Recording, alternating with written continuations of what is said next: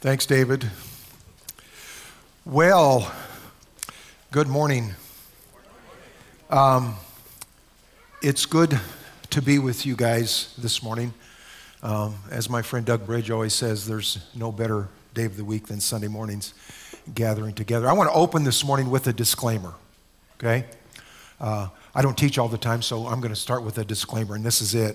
Um, I'm pretty sure that I'll say something this morning that won't come out quite how I intended it. And I'm just as sure that you all will hear something this morning that wasn't quite what I said. Okay? So that's my disclaimer. Eh, you know, we all come here with, uh, with pre existing filters and, and biases. And last Sunday, Jim did a, a survey, and usually we rarely do surveys and ask people to raise their hands. And I'm not going to ask you to raise your hand this morning, but he, he asked the question Do you believe that this world we live in is messed up? And, and in the back, I watched almost everybody raise their hands at that question. And so uh, I would extend the survey to say this, and I don't expect you to raise your hand, but um, if we're honest, would most of us agree that we're also messed up? I know that I would raise my hand at that. So all I'm saying is let's extend in every circumstance in life as we're gathered together with the body of Christ. Let's extend some grace to one another. Do we, is that is an agreement that we can make this morning? Let me pray. Father, we thank you for today. We thank you, Father, that, that your desire today is that each one of us here today would hear from you and that we would leave this place with a better understanding of how much you love us and what your desires are for us. Give us ears to hear this morning in Jesus' name. Amen. A little review. Uh, this, I believe, is the fourth week in this study. And over the last three weeks, we looked at uh, the series title being Filled, Complete, and Whole. And by the way, the title today is Because of Treasures Found. And over the, the past three weeks, we looked at uh, Filled, Complete, and Whole because Jesus rescued me, because of the supremacy of Christ. Um, and because of this mystery, Christ in us, the hope of glory. We saw in those studies that all things were created by Jesus, that He's the fullness of God, and that we are complete in Him. So, again, today's title Filled, Complete, and Whole because of treasures found. And as I like to do always, I'm going to open with a joke, okay? And not because I want you to laugh, but because it relieves my tension when I tell this joke. Because I'm going to laugh. So, join in if you like.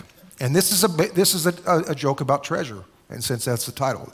It's called Buried Treasure. Years ago, the story goes, a wealthy family hired a private investigator to track down a thief who'd stolen their family treasures. The search led to Mexico. The investigator crossed the border and then, realizing he would need a Spanish interpreter, opened up the telephone book and hired the first interpreter listed in the yellow pages. After many days, he finally captured the thief and, through the interpreter, asked him where did you hide the treasure? In Spanish, the thief replied, What treasure? I have no idea what you're talking about.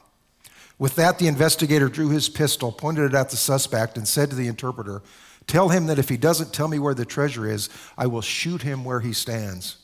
Upon receiving this message, this, the thief said to the interpreter, Senor, I've hidden the treasure in a coffee can under the fourth floorboard in the second floor men's room of the Palacio Hotel on Via del in La Paz. What did he say? The investigator asked the interpreter. Senor, said the interpreter as he thought for a moment, he says he's prepared to die like a man.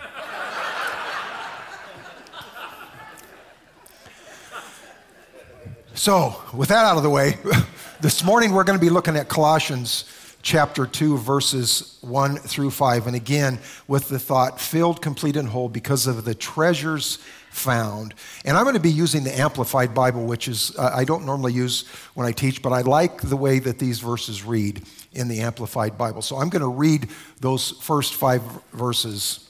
Again, this is from the Amplified Bible. For I want you to know how great a struggle I have for you and for those believers at Laodicea and for all who, like yourselves, have never seen me face to face.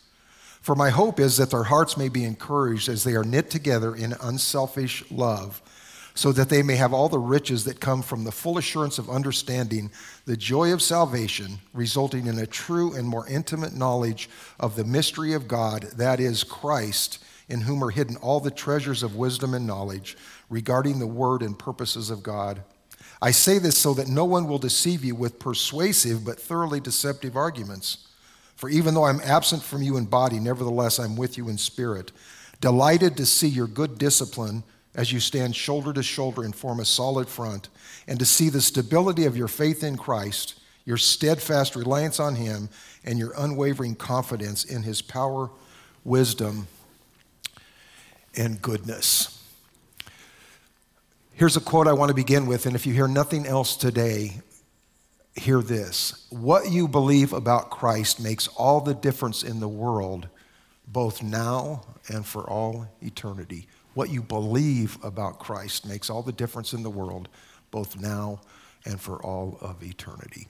So, Paul opens this section in speaking how he was struggling, how he was agonizing over the church. Verse 1 says, I want you to know how much I've agonized for you and for the church at Laodicea and for many other believers who have never met me personally. So we have to ask the question why was Paul struggling? Why was he agonizing over the church? Well, verse 4 answers that, and it says, I'm telling you this so no one will deceive you with well crafted arguments.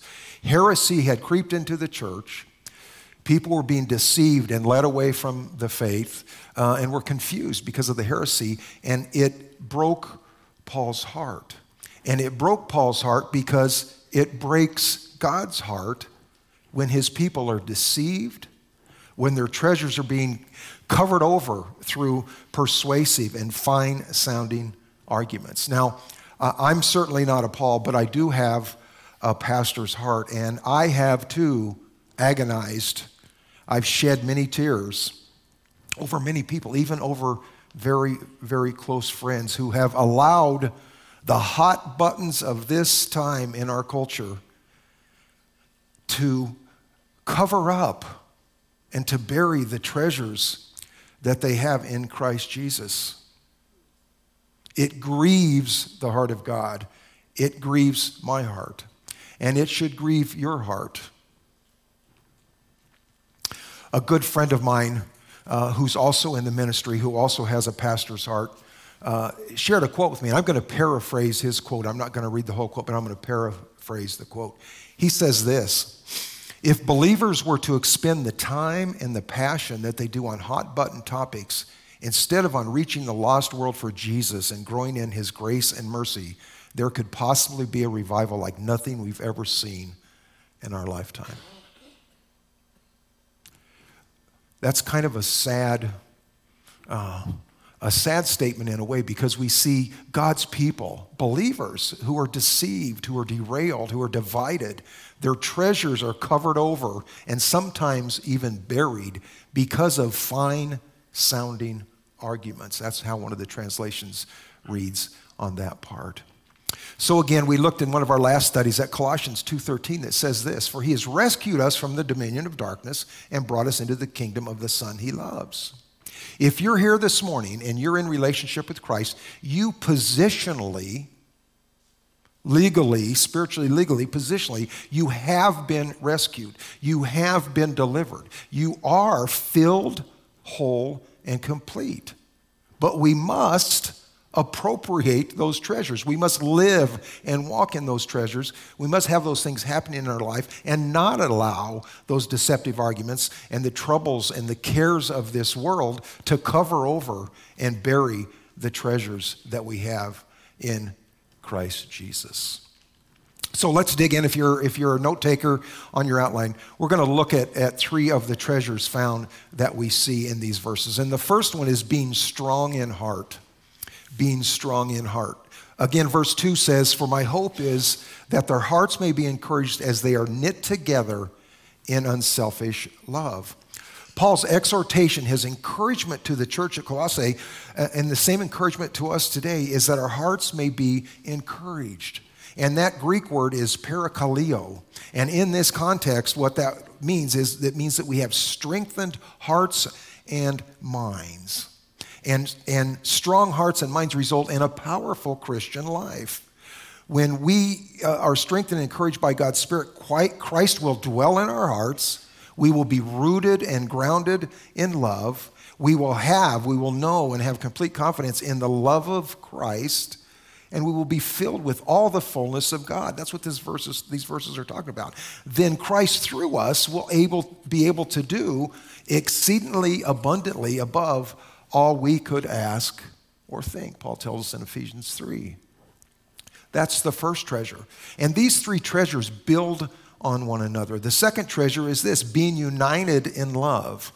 Some of the translations says we are being knit together in love. And again, positionally, who we are as God's people, we are one in Christ Jesus. Knit together means that, uh, that we're united together. We've been brought together.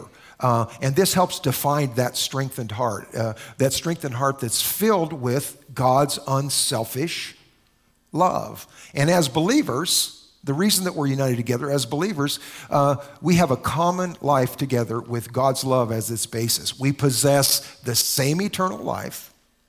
I don't care what flavor of Christian you call yourself. We possess the same eternal life. We all come to Christ the same way, and we are all placed in Christ's body by the same Spirit.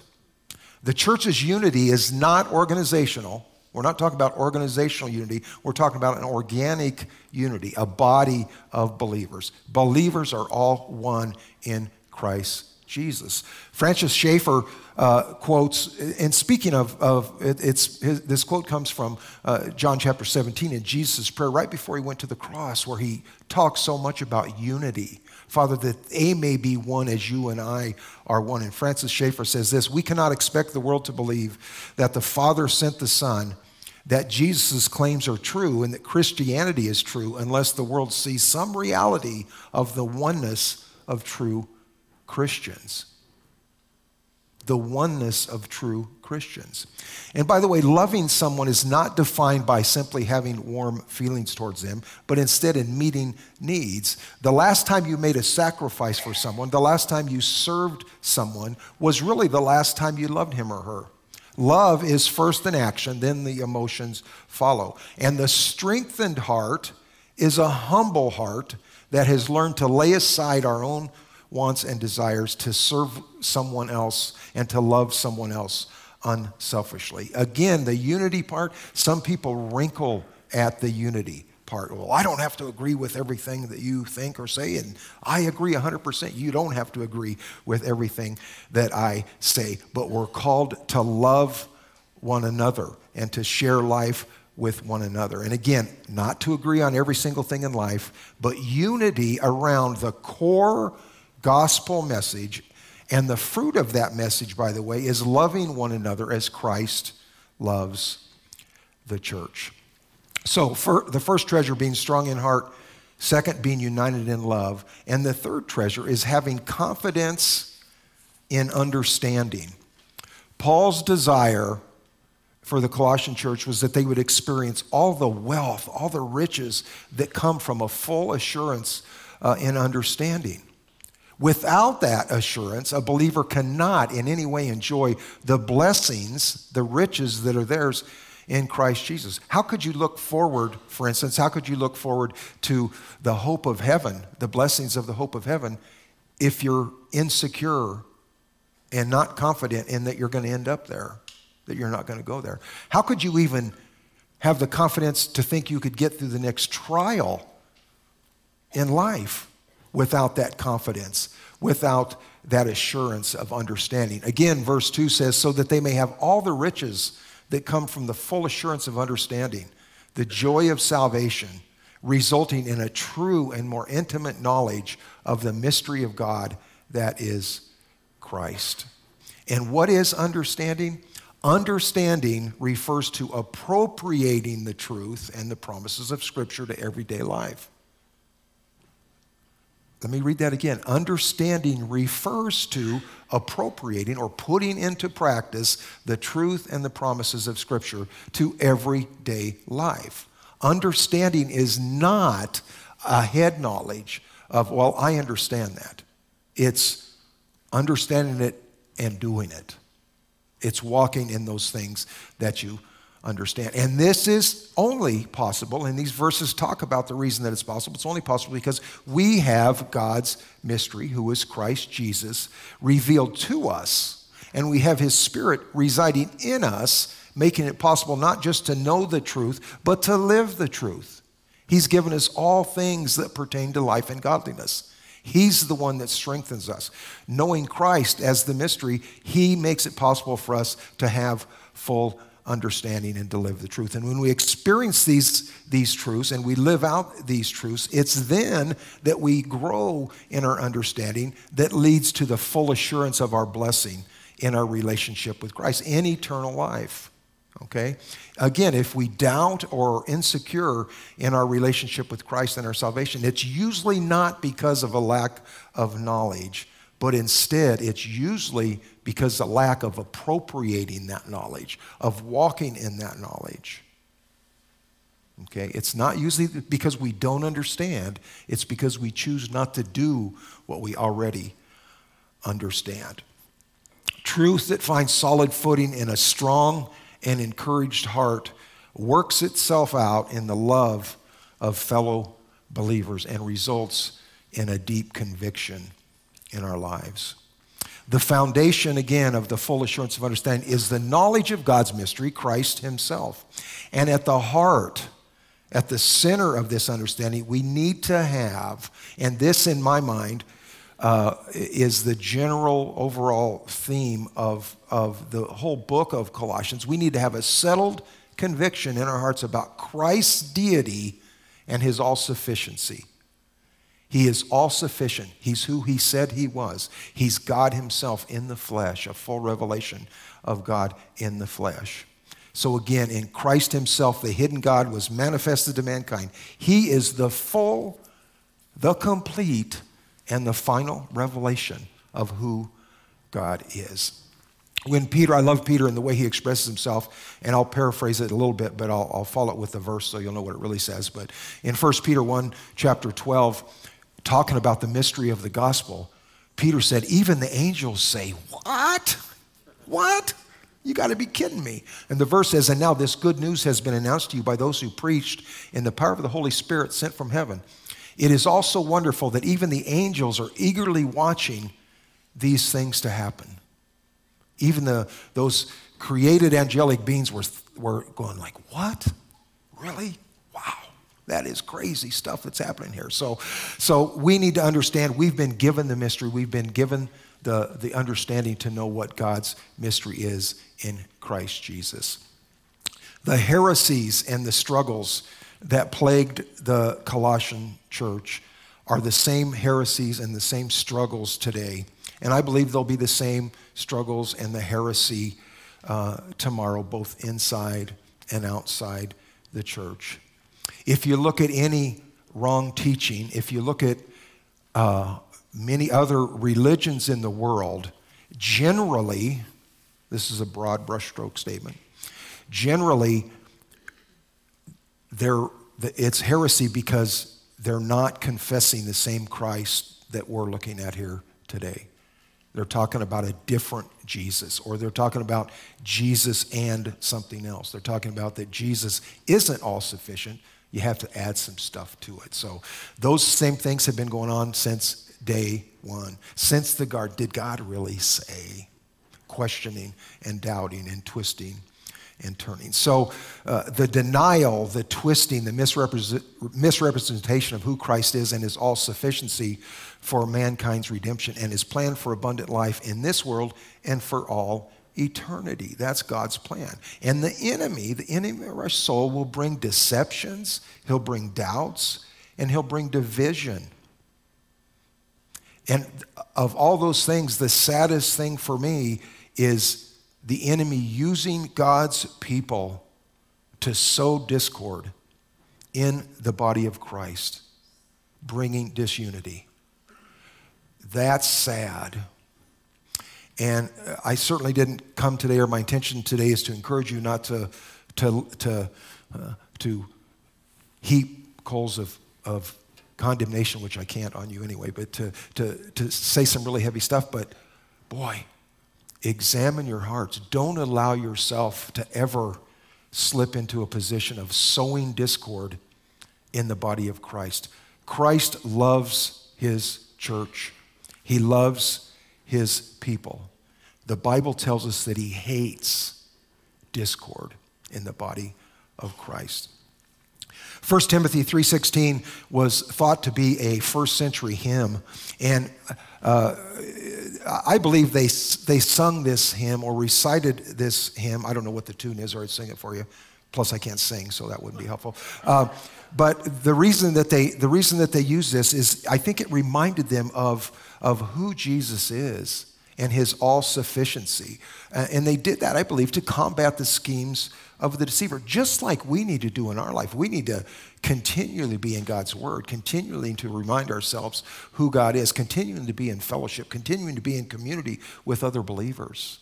Those are things that we need to do to help combat the schemes of the deceiver. That says, great and important and weighty, we confess, is the hidden truth, the mystery of godliness.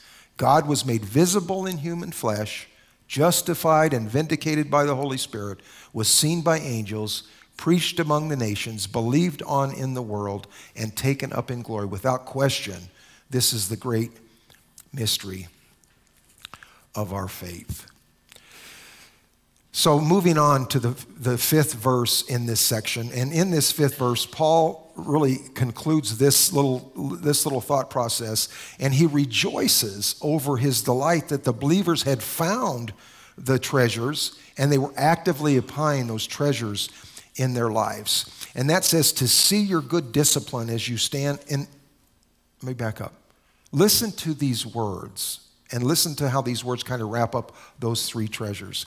To see your good discipline as you stand shoulder to shoulder and form a solid front. That's unity, okay? And to see the stability of your faith in Christ your steadfast reliance on Him, and your unwavering confidence in His power, wisdom, and goodness. That's the victorious Christian life. That's abundant life when you have those things. Again, I'm going to read that one more time.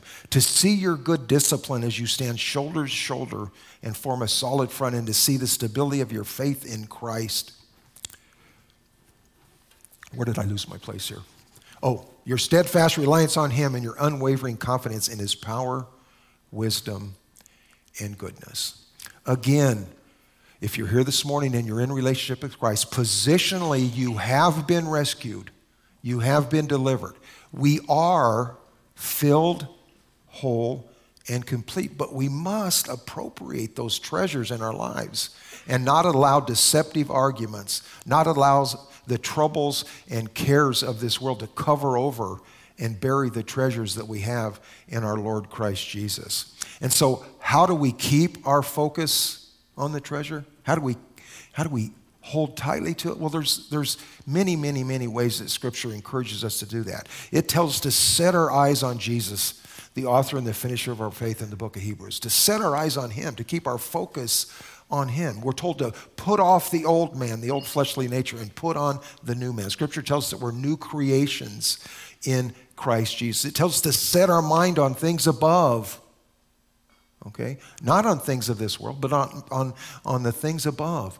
It tells us that we should surround ourselves with a community of believers that strengthen us and encourage us. We should be in that community of believers, there should be unselfish love being shown one to another. We should care for one another, and we should be accountable to one another. Christ's body, the church, together, seeking Him in His Word to grow in our understanding of who He is and what His desires are for us. This, those things, those are our safeguards. Those are our protection from those deceptive arguments.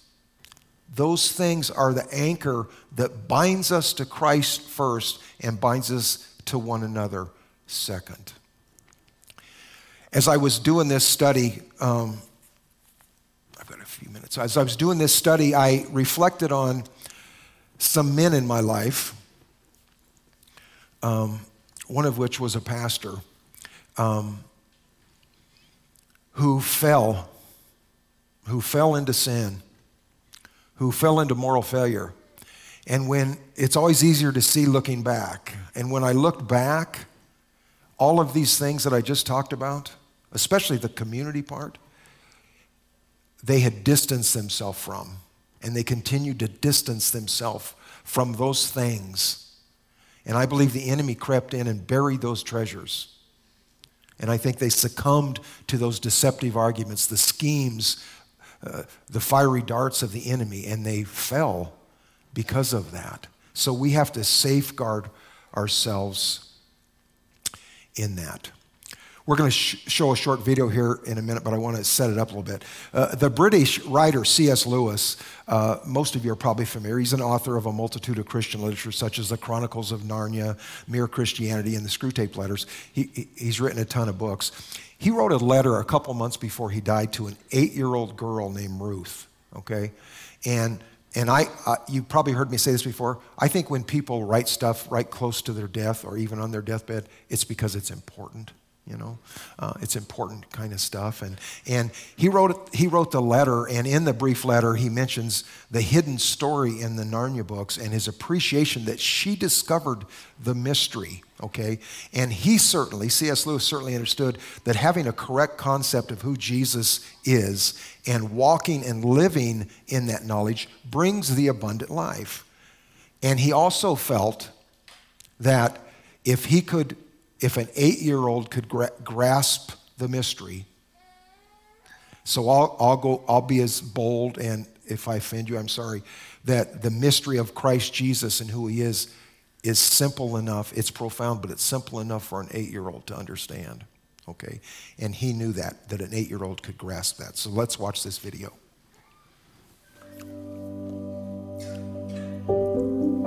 Dear Ruth, many thanks for your kind letter and it was very good of you to write and tell me that you like my books. And what a very good letter you write for your age.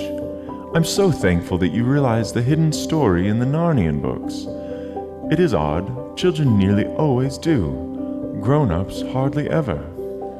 If you continue to love Jesus, nothing much can go wrong with you, and I hope you may always do so. Sincerely, C.S. Lewis. The main reason that I wanted to show you that video and that brief letter is this. The, the, a guy by the name of Lyle Dorsett referenced this letter um, in, in, he used this letter in the study of the book of Colossians to read this quote that's long, and it's the quote that we will end with. It goes like this What you think of Christ, your conception of him is everything.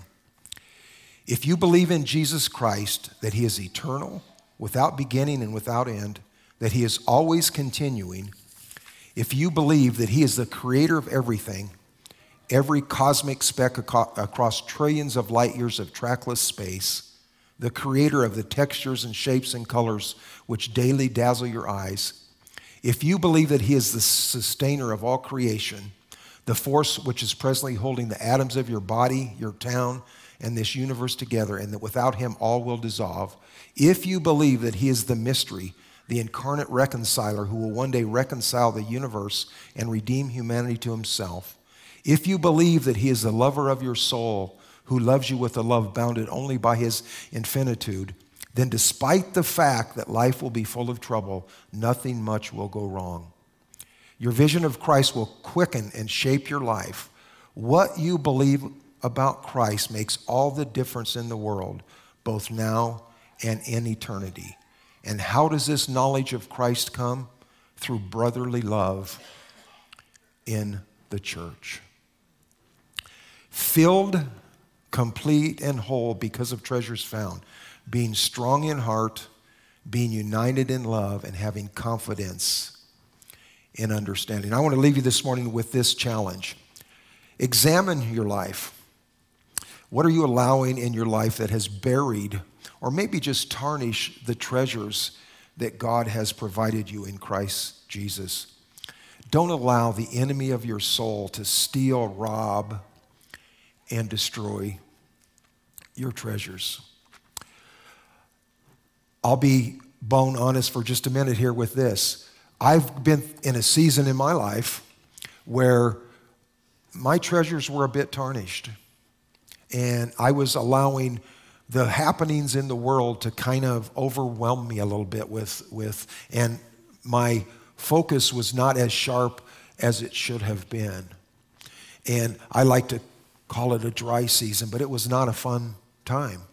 And it was all these things that I talked about today that got me back on and kept me on the correct path of serving the Lord and pleasing Him um, with my life. So, again, examine your life and, and ask yourself what steps do I need to take uh, to move closer to having that unwavering confidence in God's power, in His wisdom, and in His goodness. Today's a really good day to start. Would you join me in prayer? Father, we're thankful that you are all sufficient. We're thankful, Father, that you. Uh, that you've done everything for us, that you've made it possible for us to have a, a, a right relationship with you, to be filled, to be whole, to be complete in you. Father, help us to keep our sharp focus on you and the things that you desire. Help us to seek you daily. Father, help us to seek relationships where uh, we can be known. Father, that we can uh, be honest and open about struggles that we're having, having so that people will be able to come alongside us and support us and love us and help us through those difficult times. Lord, we look to you as our strength. We look to you as, uh, as the all sufficient God. And we'll thank you in Jesus' name. Amen. If there's anything you guys need prayer for after the service, we'll have a prayer team over to this side of the stage. So don't be afraid to go over there and ask them for prayer. And next week, another episode out of the book of Colossians.